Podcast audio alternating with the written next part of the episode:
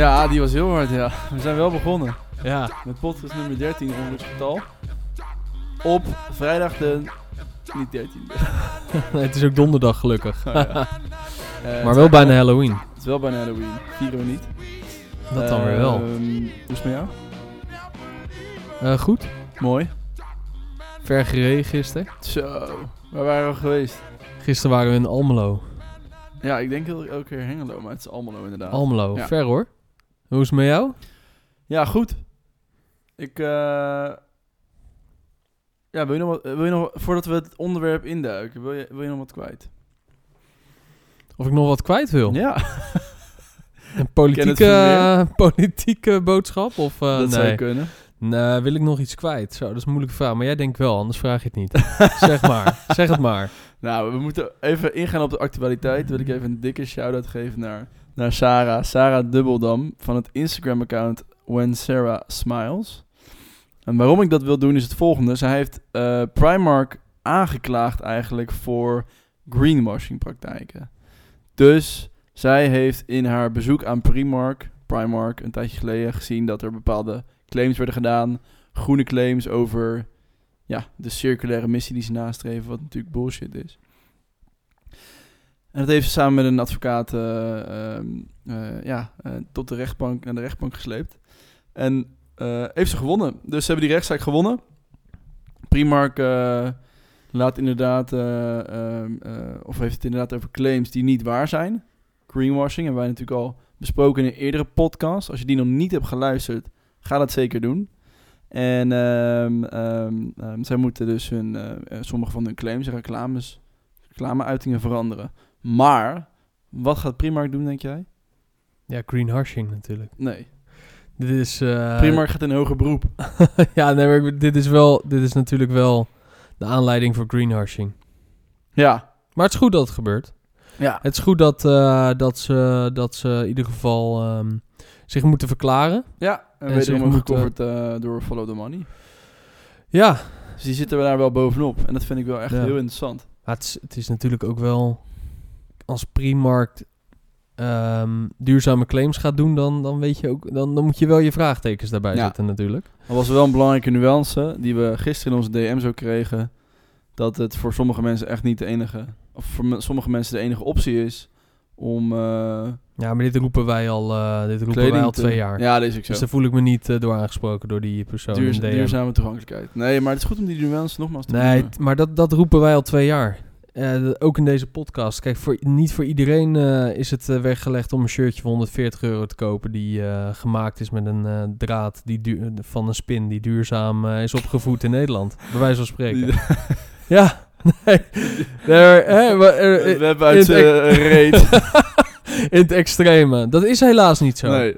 En wij roepen al heel de tijd, zeker hier in Rotterdam-Zuid, want Ja. wij zien het. Wij, wij, wij, wij leven het. We zitten hier in een van de meest uitdagende plekken van Nederland. Het is echt niet om zielig te doen, maar we zien het om ons heen, want we Ja. zitten er middenin.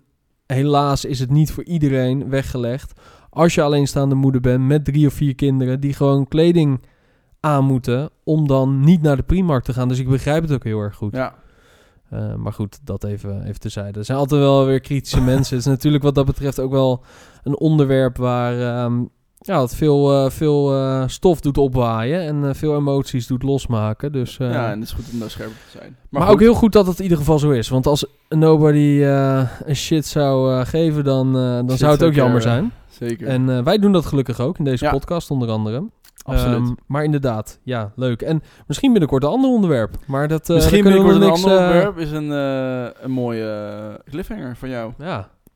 want wij zijn in contact met Follow the Money. Zo. Oh shit. Nou, even een bom, uh, bom gedropt. Dus, nou, leuk. Uh, nee, goed, goed onder, fantastisch onderzoek natuurlijk. onderzoeksplatform. En um, ik denk dat ik er maar eens lid van moet worden. Ik heb het dus heel even gedaan. Maar ik ben weer onlid geworden. Oké. Okay. Om, omdat ik dan heel specifieke artikelen wil lezen over dat specifieke thema. Ja. Een andere ontwikkeling, wat ik Ja. gisteren las. Oh. En die stuurde iemand mij toe. Die doet ook iets in, in die circulaire ja, transitie. En dat is de G-Star Secondhand Marketplace. Zo, dat is een heel slim. dat was jij. Eh, jij stuurde me gisteren om Ja. eh, zes over elf eh, s s'avonds stuurde je me eh, dat artikel. Wat ik eh, heel interessant vond. Was je nog in euforische stemming, was jij? En ik ook. Zeker.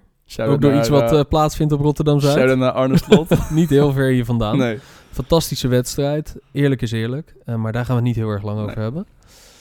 Ehm, maar dat stuurde jij mij. De second-hand marketplace, waar G-Star op springt. Ja. En wat ik zo leuk vond, we waren dus gisteren in Almelo bij Blackman.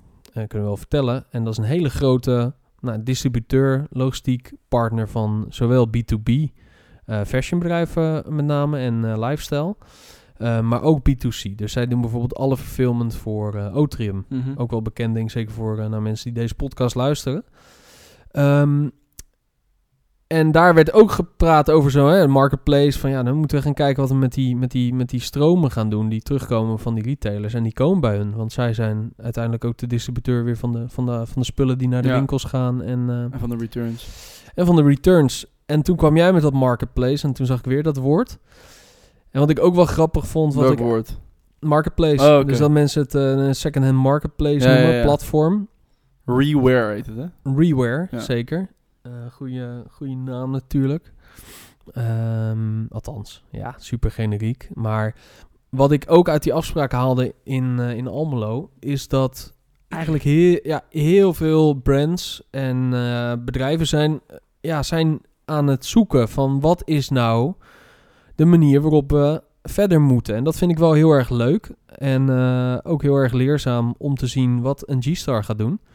eh, op het gebied van eh nou, second-hand en marketplace en online. Want ja, en er zijn ook nog heel veel kansen, want heel veel staat gewoon nog in de kinderschoenen. Ja. Dus ook als jij denkt van, ik wil daar iets in beginnen en je bent overweldigd door het succes van onder andere de mensen waar je nu naar luistert. Eh geintje. Ehm, ik zou zeggen, ik wil je aanmoedigen om eh, daar vooral in, eh, in mee te doen, in die transitie en in die reis, circulaire reis. Maar goed, Ja, over naar het onderwerp, tenzij je nog wel iets kwijt wil. Ehm, nou ja, ik wil daar nog wel aan toevoegen eigenlijk. Is, het is niet one size fits all, pun intended. Maar je ziet dus dat al die merken een beetje op andere Ja. dingen springen. In eh, die circulaire transitie waar we echt wel in zitten. En dat zien al die brands ook wel. En welke dingen zijn dat? We hebben... Nou, het care repair, dus Ja. verlengen van de levensduur. Dan zit je eh, op het, eh, op het reuse verhaal. Nou, je hebt eigenlijk eerst het reduce verhaal natuurlijk. Hè? Ja. Dus minder consumeren, want dat is uiteindelijk het beste. Nou, daarna het reusen, dus het hergebruiken, verlengen van de levensduur. Dat zien we met Patagonia natuurlijk, hebben we ook al besproken in deze podcast. Eh, met United Repair Ja. Center. En nou, de eh, Renewal Workshop, waar we gisteren waren, overgenomen recent door Blackman. Ehm, dus er zijn natuurlijk een aantal initiatieven. We zien duurzame, lokaal geproduceerde kleding met onze vrienden van Nieuw Optimist bijvoorbeeld, die een, nou, in Amsterdam een, een modefabriek hebben neergezet, die eerlijk is, maar ook voor eerlijke prijs, met Ja. eerlijk katoen, eerlijk betaalde lonen. Eh, wat zien we nog meer? Eh, nou ja, na reduce Vraag dat reuse altijd als ik er nu niet top of mind meer. komt recycle. En daar zijn ook heel veel innovaties. Alleen dat was al wat meer en wat breder bekend bij het Nederlandse publiek. En ik denk dat er met name mensen, eh, merken springen met name op een stukje hoe kunnen we repair gaan faciliteren. Take-back programs, dus hoe kunnen we de kleding die we maken ook weer terugnemen. En dat faciliteren voor de klant, makkelijk maken. Dus als jij gaat shoppen, kan je ook je kleding weer teruggeven. Eh, En inderdaad het eh, stukje re-commerce heet het dan met een mooi woord. Dus hetgeen wat dan ingezameld is door die bedrijven, wat dan weer op de markt wordt eh, gebracht. Ja, Dus dat? nou ja, en overal staat wel RNE voor. Ja. En dus ook nu bij G-Star, de Rewear. Nou ja, hartstikke goed. Ehm, wel heel erg inspiratieloos. Maar ik ben benieuwd wat dat weer gaat brengen. Is De naam bedoel je? Ja, en, Ja, en ook een, eh, wel een brand die natuurlijk wat Amerikaanse roots heeft inmiddels. Door eh Pharrell. Die daar nog steeds volgens mij groot, eh, groot aandeelhouder is. Ja? Bij G-Star, ja, Oh. zeker. Oké. Staat ook altijd op de foto. Volgens mij zelfs als coverfoto van die Rewear eh, verhaal. Dus Oh, dat zou kunnen. ik ben benieuwd wat dat gaat doen, want in Amerika leeft het natuurlijk, hè, laten we eerlijk zijn, leeft het natuurlijk veel minder dan hier in Europa. Ehm, dus ja, ik ben benieuwd.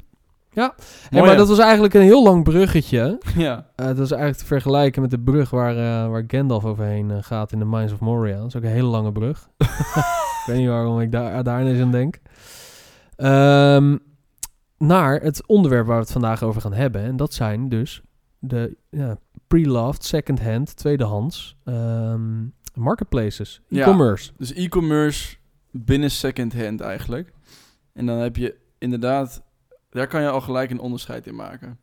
Want over het algemeen, wat we zien meestal, toen wij ook begonnen, dachten wij, wil jij tweedehands gaan verkopen, moet je een fysieke plek hebben. Maar moet dat überhaupt? Waarom dachten we dat? Omdat we graag dachten, nou ja, eigenlijk dachten we dat vooral omdat we natuurlijk die fysieke plek wilden voor de service. Ehm, maar ook omdat mensen natuurlijk iets wat tweedehands is, met hun eigen ogen willen zien. Omdat ze vaak misschien niet vertrouwen wat er op de foto staat, et cetera. Ehm, maar dat begint zich steeds meer te ontwikkelen online ook. En dat is een hele goede ontwikkeling, denk ik. Logische ontwikkeling ook. En daarin kan je ook onderscheid maken tussen verschillende businessmodellen. Dus daarin hebben we een stukje C2C, met een duur woord consumer to consumer. Dan heb ik het over de platforms. Vinted, Selfie, eh, Marktplaats. Dus jij kan jouw schoenen verkopen aan mij. En dan hebben wij een transactie via een platform. Eh, dat is één smaak. En de tweede smaak is eigenlijk P2C, wat wij aan het doen zijn. Dus een bedrijf verkoopt tweedehands spullen ofwel op een fysieke locatie, ofwel online aan de consument die op dat moment aanwezig is, online of fysiek. Ja, ik denk dat het heel goed uitgelegd is, is inderdaad van hoe dat dan in elkaar zit. We kwamen natuurlijk in die tweedehandsmarkt best wel van de traditionele eh, thrift stores, zoals een ehm, episode in Rotterdam. En eh, nou, er zijn nog een aantal andere Cheap fashion. ja, een aantal voorbeelden waar heel veel was. Ehm, en waar je vooral heen moest om een beetje te zoeken of er wat tussen zat. Alleen je ziet dat dat, omdat het normaler wordt en omdat die tweedehands kledingmarkt zo snel groeit binnen fashion, snelst groeiende eh, onderdeel van de fashionmarkt, is dat, eh, dat het ook steeds professioneler wordt. Maar dat het faciliteren en het beschikbaar maken ervan ook heel erg belangrijk is. Ja, En dat kan natuurlijk het best online. En het snelst. En het, je kan veel laten zien. vindbaarheid is Eh. daarin essentieel inderdaad. Ja, dus En niet dat je per se naar een fysieke winkel moet, want ik weet nog wel dat persoonlijk eh, werd ik altijd een beetje afgeschrokken door de vintage winkels, omdat het zo veel was, weet je. En dat, is, en dat hebben we ook geleerd later, waarom we zoveel erin moisten. Waarom Ja. mensen er zoveel instoppen. ja, dat hebben we geleerd, ja. Omdat je iedere vierkante centimeter wil benutten om daar een product te kunnen verkopen. Dus het wordt helemaal volgetiefd, zeg ik dan op z'n Rotterdams. Ehm, eh, met kleding. Ja, omdat, de, omdat de verkoopprijs al lager is. Ja. Je marges zijn lager, je verdient minder. Dus je moet veel laten zien. Veel, veel, veel. Ja. In tegenstelling tot eh, de Louis Vuitton winkel waar je binnen stapt. Ja, waarbij je dus een Maar heel wat mooi display hebt Ja. inderdaad. En achter staat de rest. Ja, daar heb je wat ruimte rond de producten. En eh, ehm, zijn de marges natuurlijk hoger. Ja, Maar ook de prijs hoger. en in de kledingwinkel is ook gewoon... In een tweedehands kledingwinkel is de, de voorkant ook de achterkant. Dus je winkel is ook de, het magazijn. Zit je te kijken? Nou, ik zit te kijken gewoon of de recording. We hebben de vorige keer, ja, voor de luisteraar, vorige keer hebben we echt enorm veel opgenomen. Ja. Eh, 20 of 25 minuten zitten lullen toen we erachter kwamen dat, eh, dat die niet aanstond. En nu ook een beetje, Huiverig ben je. een beetje anxiety, eh, battery anxiety. Ja. Recording Maar dat, anxiety. eh, d- dat, dat maakt niet uit. Dat komt goed. Ik hou het gewoon met de schuine oog in de gaten. Ja, nee, heel goed. Eh, dus ehm, ehm, Maar- er is een ontwikkeling gaande. Je winkel is je magazijn. Met De winkel tweedehands mag zijn, dat wilde ik zeggen inderdaad. Ook iets waar wij echt achter zijn gekomen. Want als je wel eens bij ons in de winkel bent geweest. Hij is er nu niet meer, maar in de koopgoot. Als je daar kwam, ja, wat we hadden, dat stond in de winkel. Ehm, want, de reden daarvoor, Pim. Wat zei je? We reden daarvoor? De- ja, waarom, waarom is bij een... Oh, de reden daarvoor. Ja, waarom zijn is- De reden daarvoor. Nee, En de reden daarvoor is omdat alles uniek is. ja. We hebben niet eh, van hetzelfde paardje twee, twee dezelfde modellen. Dus waar je gewend bent in een gewone reguliere, specifiek dan schoenenwinkel, te vragen van, oh, ik vind deze mooi, die pak je dan van de shelves. En laat je aan de medewerker zien, deze wil ik er graag in maat 43 en 44 om te passen. Gaat de medewerker dat netje voor je halen? Dat is niet zo in een tweedehands winkel. Dat is gewoon wat you see is what you get. Dus die rol van die medewerker is eigenlijk ook al anders. Dat, anders. dat zag je eigenlijk ook bij, dat zie je ook bij als je de episode binnenloopt of wat voor winkel. Ze zijn eigenlijk voornamelijk het aan het ophangen, nieuwe spullen aan het ophangen, aan het prijzen in plaats van Klopt. echt die dienstverlening met de klant en Ja. dat contactmoment waarin je echt de verkoop hebt. Dus ehm, dat Maar is denk ik ook wel de charme hoor. Van, van Ja, dat voor, je veel, voor een consument is dat natuurlijk de charme. Maar Je ik werd altijd erheen. afgeschrikt, want ik dacht bij mezelf, Ja. ik kom daar en het is, ik verlies volledig het overzicht. Ik weet niet waar heren, dames zijn. Ik weet niet waar eh, specifiek mijn maat ligt of hangt. Wat mijn eh, broekmaat, dat soort dingen. En ik dacht bij mezelf, daar heb ik dan allemaal geen zin in. Dus wij wilden dat ook wel, dat hebben wij altijd al gewild. Die experience van het normale shoppen brengen naar het tweedehands realm.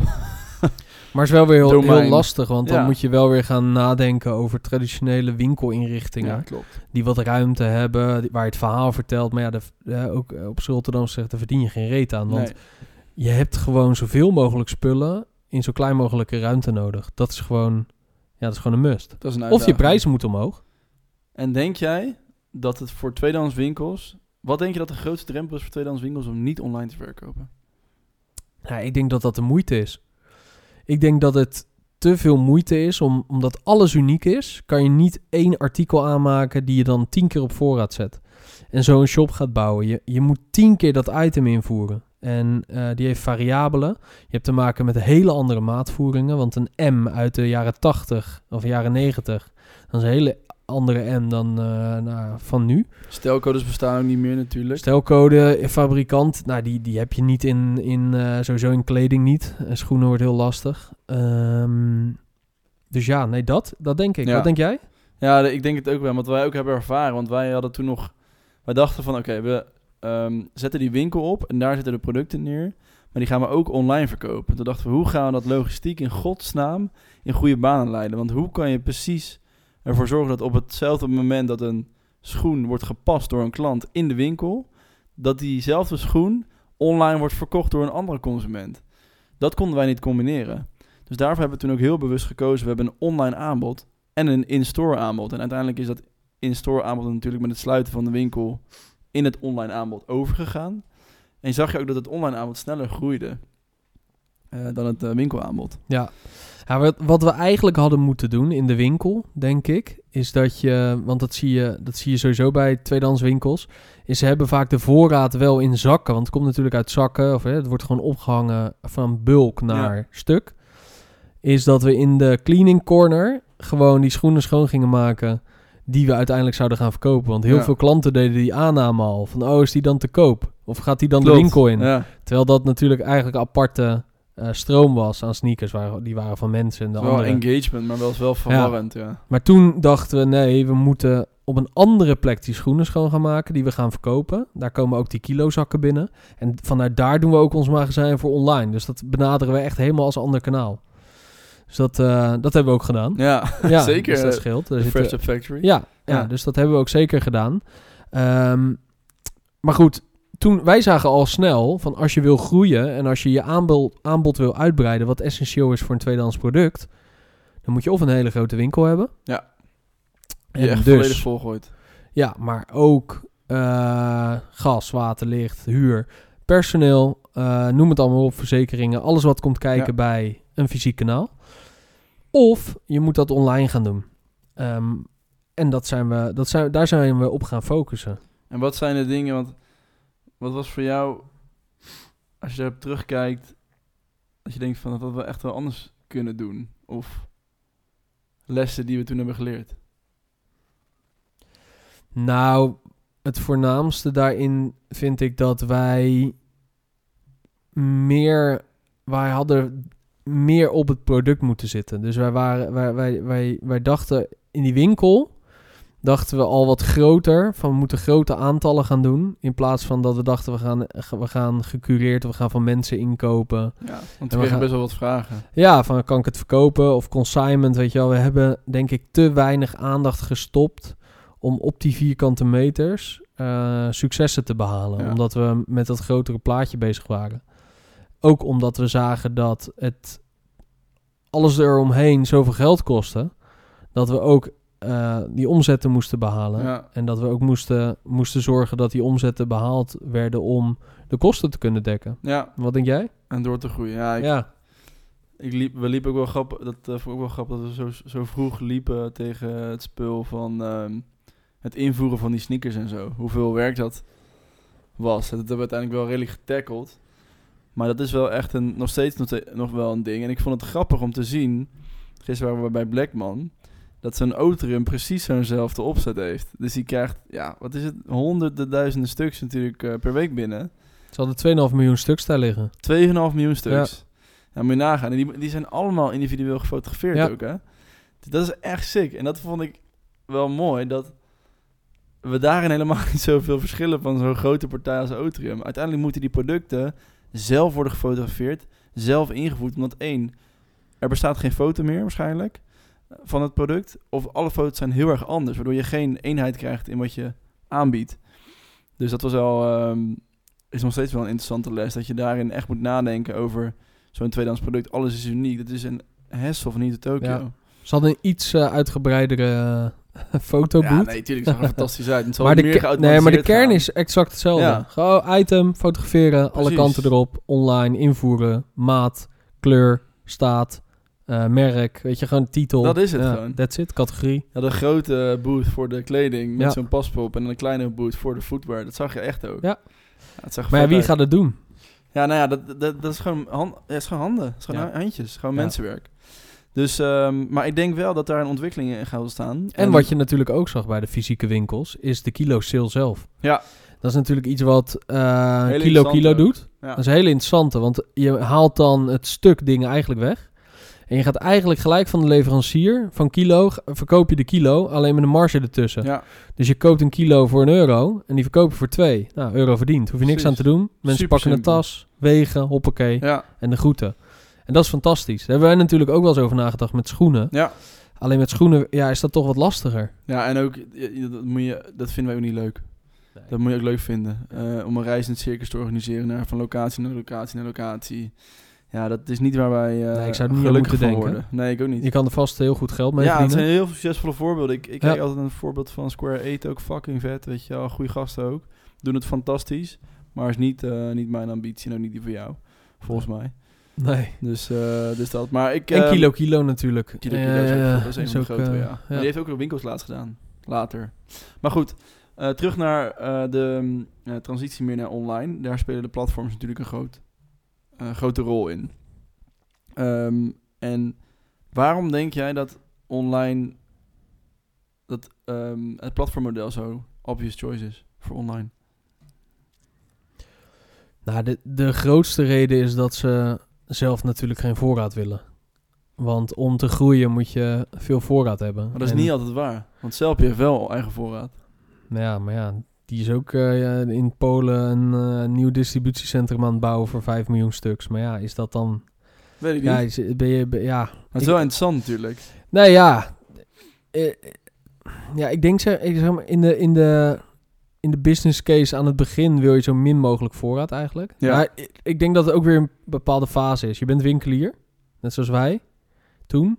Je hebt een winkel, je koopt wat in, je gaat verkopen en je hebt weinig kosten relatief en je verdient wat aan. Prima. Dan wil je het online gaan verkopen, heb je een klein stukje eigen voorraad. Ga je online verkopen, groeit, je gaat je voorraad ver- vergroten. Ja. Nou, dan ga je kijken, oké, hoe kan ik mijn voorraad vergroten? Kan dat dan bijvoorbeeld op eh, eh, consignment? Dus Ja. ik leg iets neer, dat verkoop ik. Zie je ook vaak bij de resellers natuurlijk. Kun je dat De- uitleggen, conciliatie? Ja, dat is dat jij, stel je hebt een paar sneakers en die wil je verkopen voor 100 euro. Nou, dat zegt, dan ga je naar een winkel. Je zegt prima, ik zet hem wel in mijn winkel neer, want hier komen mensen en ik verkoop hem voor je. Niks anders eigenlijk dan de resell platformen. Nee. Alleen eh, de resell platformen zoals StockX, Restocks, dat is gewoon een online winkel natuurlijk. En die zet hem voor jou neer. En Ja. jij hebt die schoen nog wel thuis, of hij komt naar hun toe, eh, totdat die verkocht is. Ja. En dan krijg jij je deel. Nou, het zorgt dat je ook geen voorraad hebt in huis. Geen cash-investering in Nee. voorraad, want dat is het voornaamste. Want je koopt iets in, maar misschien over drie maanden verkoop je het pas. Ja. Ja, wat, ja, tussen die drie maanden is die euro die jij hebt ingekocht, is weg. Je krijgt pas daarna weer terug met je marge misschien, maar goed. Dus dat is, dat is een heel groot ding. En gewoon ja, het fysieke apparaat wat je nodig hebt om die stukken. We zijn gisteren bij de Blackman geweest. 2,5 miljoen stuks. Dat is echt serieus wat vierkante meters Oh, en zag, bakjes. Ik zag die achterkant van het magazijn helemaal niet meer, man. Nee. Op een gegeven moment. Ja, het is, het is, het is eh, Zo groot. ja. Maar, hoe, maar hoe, hoe zie jij dat dan? Nou ja, ik... ik ehm, kijk, de platforms zoals een Vinted, die zijn natuurlijk eh, gebouwd en eh, groeien op venture capital geld uiteindelijk. Om uiteindelijk heel veel marktaandeel weg te snoepen. Want uiteindelijk, het is echt, het is tech. Het is gewoon tech platform. Het is, eh, en het zijn een logistiek bedrijf eigenlijk. Want ze proberen die stromen, zeker nu, te stroomlijnen. Eh, maar ehm, wat ik wel denk, dat het een hele belangrijke rol ehm, eh, heeft in het eh, ehm, omarmen van tweedehands. Omdat het, zoveel, omdat het om zoveel aanbod gaat en om zoveel stuks gaat. Alleen ik denk wel dat die platforms ook wel last hebben van het binden van nieuwe verkopers. Want ik kan me ook zomaar voorstellen, als ik nu iets op Vinted gooi, heb ik laatst nog gedaan. Ja, ik- het, het verkoopt gewoon niet. Zes weken verder, acht weken verder, drie maanden verder. Het lukt gewoon niet. Nee? En eh, nee, het, ik, ik weet het echt niet. eh, sommige dingen verkopen gewoon slechter. Omdat misschien de prijs dan te hoog is. Je moet die onderhandelingen doen. Het is gezeik natuurlijk voor de Ja. consument. Dus ik ben ook wel benieuwd hoe dat zich gaat ontwikkelen.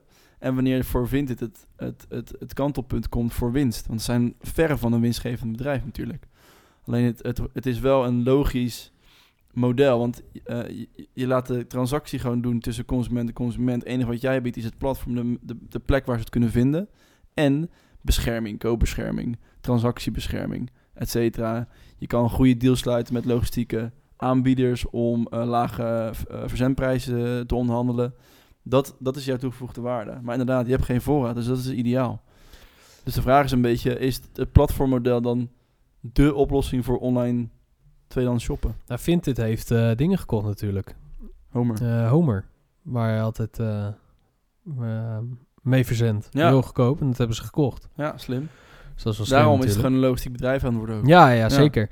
Maar als je kijkt naar Marktplaats, de grootste kringloopwinkel in Nederland. Maar ze hebben geen winkel. Nee, slim hè? Ja, ja. eBay.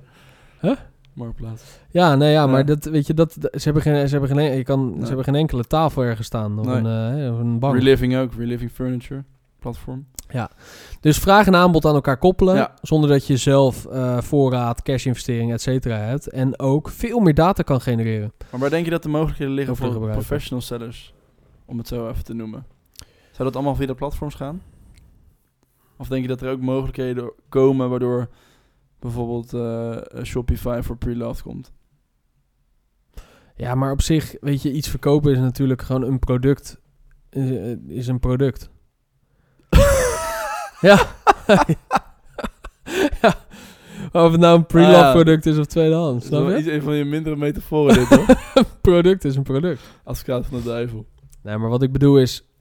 Ja, een, een, een, eh, een andere benadering voor, voor een web backend zoals, of een webshop backend zoals Shopify.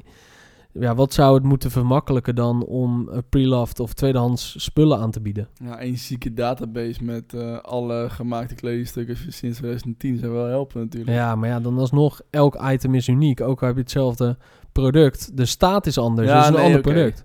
Dus ja, het is een hele andere benadering. Maar ik denk dat het ook weer niet zo anders is dan, zeg maar, de reguliere... Nee, eh, en automatiseren is daarin heel erg moeilijk. Ja, Want we hadden daar gisteren ook over bij, eh, met de Renewal Workshop. Over het identificeren van repairs.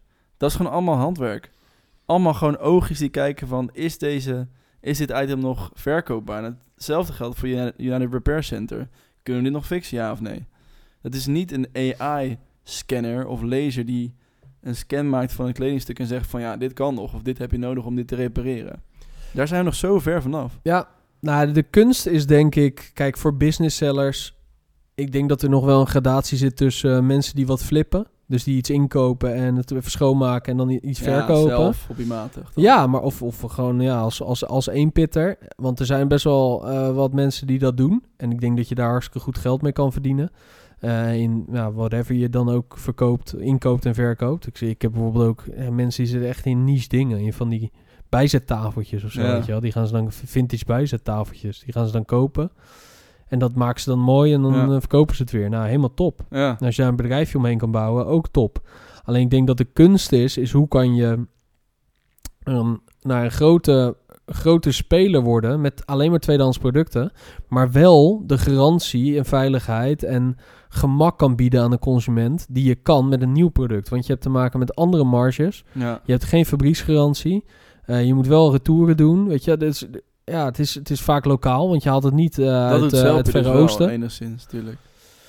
Ja, klopt. Alleen Ja. voor Selp, Selpie heeft eigenlijk ook geen voorraad. Ze leggen het wel neer, want dat zit in de, in de, in Ja. de, in de prijs. Ze leggen het wel ergens voor je neer. Ja. Maar ze, hebben, ze kopen het niet van je. Nee, nee, klopt. Ze verkopen het voor je. Het, is niet, het, is niet, het is niet hun risico, zeg maar. Dus zij hebben net iets andere propositie natuurlijk, waarbij ze zeggen van nou kom maar met die spullen. Wij leggen het wel ergens neer, dan is het in ieder geval veilig. Maken we een goede foto ervan.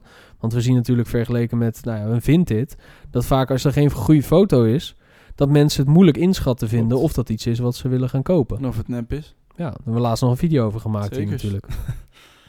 Ehm, dus ik denk dat dat, ik denk dat dat wel echt een uitdaging is voor bedrijven om uiteindelijk te schalen. Want dat is ook iets waar wij tegenaan lopen. Is, kom je nou sowieso aan genoeg schoenen? Ja. Of Zo- producten in, in het algemeen. Ja, en, ja, gewoon producten. Zo ja, hoe dan? Doe je dat, kan dat op een duurzame manier voor de juiste prijs? Kan je die schoonmaken? Kan je die fotograferen? Kan je het hele proces goed neerzetten? En dan ook nog eens met de prijs voor je product Ja. dat eruit halen en misschien iets overhouden. Dat is heel uitdagend. uitdaging. ja, heel uitdagend, denk Ja. ik. Ja, en jij, wat, wat, wat denk jij? Wat is de sleutel? Is er wel een... eh, Nou, ik denk dat er... eh, Sleutel. ja, ik vind het wel lastig, want je hebt natuurlijk verschillende businessmodellen. Je hebt ook, eh ehm, hoe heet het, ehm, het, het huurmodel. Rent, ehm, rent, eh, ja, rent. ja, ik heb net een... eh, rent the closet of op zo. LinkedIn zat ik een beetje te De next scrollen. closet. Ja, en ook dat je... Best wel wat nieuwe bedrijven die daar Super interessant. in oppoppen. En het is ook een heel interessant model. Dus dat is ook eentje die erbij ehm, bij aansluit in dat rijtje. Dus ik denk dat eigenlijk al die elementen wel onderdeel worden van die circulaire transitie. Ehm, maar ja, wie dan weer de grootste wordt of... is toch altijd een beetje een ka- kapitaalspelletje natuurlijk ook. Wat is je schalingsniveau? En daarin winnen de platforms nu gewoon, omdat het gewoon tech is en ehm eh, gebackt bij, eh, door eh, venture capital. En de inpitters, ehm die gaan er niet van winnen. Nee. Dus, ehm, dus dat. En ze hebben enorm veel gebruikers. Er is enorm veel ja, aandacht. het is niet normaal. En eh, dat, dat, is, dat is natuurlijk wel echt eh, wat, wat, waar, wat Maar ik denk heeft. nog wel dat er een hele grote groep is die het niet verkopen via Vinted. Dat daar echt wel markt is. En misschien ook wel mensen die het wel verkopen via Vinted, maar niet tevreden zijn erover. A la ik.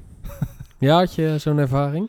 Nou ja, gewoon dat je het niet verkocht krijgt. Oh, dat je het niet verkocht en krijgt. ik denk dat Nee, de, de soort van de clutter van producten, dat doen ze wel slimmer. Want die kan je wel je product dan boosten voor een paar euro extra.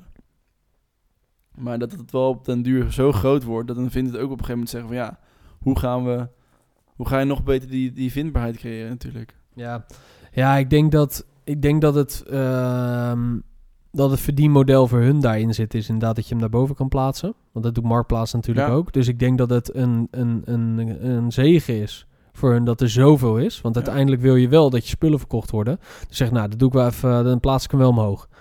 Eh, dus ik denk dat dat juist wel kan helpen.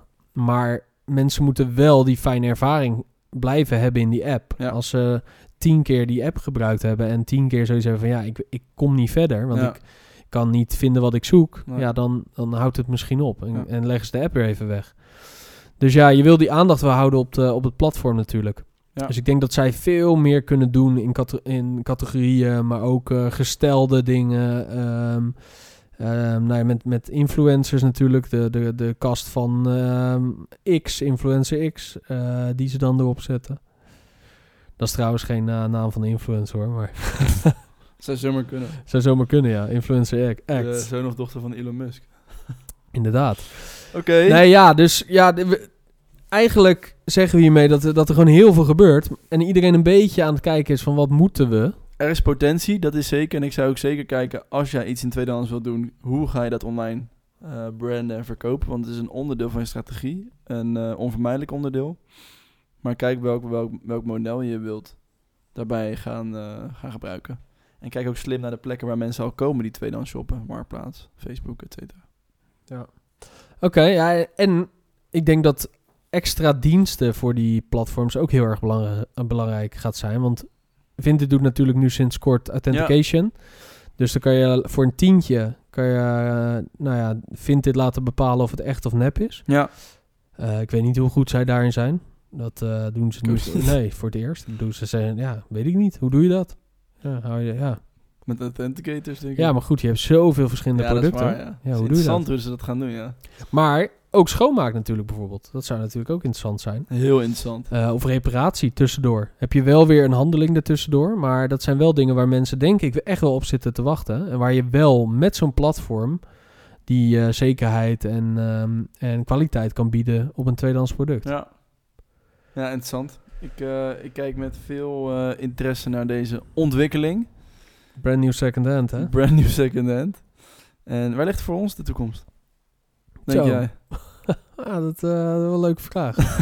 Waar ligt voor ons de toekomst? Ehm, nee, ja, dat, dat, is een hele, dat is een hele brede vraag. Maar, nou, als je, we, kunnen wel vertellen, we zijn wel echt bezig met, eh met eh 2.0 strategie. Waarbij we nou ja, nu heel erg op aan het schrijven zijn welke kant we op gaan. Ik heb nu ook best wel hoofdpijn, want ik heb een uur naar mijn scherm zitten kijken naar letters. Waar ik niet zo heel vrolijk van word, maar het moet wel. Ik doe het liever met beeld. Ja. Maar ehm, ja, onze 2.0 strategie. Dus wat wordt de volgende fase van Wear? Nou, eh, Een kan, eh, je daar iets, eh, kan je daar eh, een tipje van de sluier over op, oplichten of niet? Ehm, wat, kan Helemaal ik, niet. wat ik daarover kan zeggen is het volgende. Is... eh, duurzaamheid toegankelijk en vindbaar maken. En dan beter. Oké. Oké, dus duurzaam daar sluiten we mee en vindbaar maken. Ja, ja, ja, zo. Zo, ja, een breinbreker, jongen. Nou, inderdaad. Nou goed, dan sluiten we daar inderdaad, eh, inderdaad maar mee af. Ja, Toch? precies. Ja, dan, eh, dan gaan, we, gaan we jullie op de hoogte houden. Fijn weekend hoe dat gaat? Ga nog iets doen dit weekend? Eh, ja. Ik moet mijn keuken ga ik stukken. Ga je dat zelf doen? Ja. Holy shit. Met eh, hulp van, eh, van Marco. Van een professional. van een professional. Maar ik ga wel helpen, want ik vind het wel leuk. En we moeten de leidingen iets naar links doen. Ehm, want dat moet volgens dat schema. En ik ga vanavond de tegels eruit eh, slaan met een boor. Ik heb een boorjongen in mijn, in mijn auto liggen, een klopboor. Ja? Dan krijg ze er niet af van, dat, van de steen. Dus dat ga ik vanavond doen. Zo vinden de En buren leuk vanavond. ja, lekker voor ze. En we weten wat voor, wat voor lawaai die kids maken, man. ja? Kut kids. Nou, ja, ik hoop niet dat mijn buren dit luisteren. Is niet waar hoor, shout-out naar mijn buren. Maar ehm, nee, is gekkigheid. Eh, dus dat ga ik doen. En jij? Ik ga naar Brugge. Ja. Jazeker. Ik ga mijn kop eraf zuipen. Ja? ah, lekker. Ja, nee, met een vriendengroep naar eh, Brugge om Maandag absent. Wat zeg je? Maandag absent. Maandag absent. dus eh, nee joh, we, doen, we gaan, het is vrijdag. Eh, tot zondag. Leuk. Leuk. Nou, veel plezier. Thanks. Horen het eh, volgende week wel. Zeker. Hoe je het hebt gehad. Absoluut. En of jouw keuken nog heel is. Nou, nee. Ja. Nou ja, hij, zit... ja, het is nu niks. Ja, nee, oké maar. Ja. Of de muur Of nog de heel muur is nog dan, heel is. Laat ik dat zo zeggen. Nou, ik ben heel benieuwd, ja. Die klopboor. Goed. Eh, thanks weer voor het luisteren. Vond je dit leuk? Geef ons 5 sterren. Zo niet, ehm, dan niet. Nee, maar laten we wel even weten waarom. Ja, Want eh, we staan altijd open voor ideeën. Altijd open voor feedback. En eh, dat horen we heel graag. Dus eh, laat een bericht achter eh, op info.where-store.nl Of doe dat via wat voor platform dan ook waar we actief op zijn. Dat is bijna wel alles. ja en heb, heb jij nog vragen? Stel ze ook vooral. Nou zeker, want dat vinden we leuk. We krijgen hier en daar vragen. We, hadden, we hebben ook leuke berichten gehad van studenten die het luisteren. Ja. En die het interessant vinden. Dus nee, heel graag. Kom met feedback, vinden we leuk. En praat mee. Tabé. Alright, later.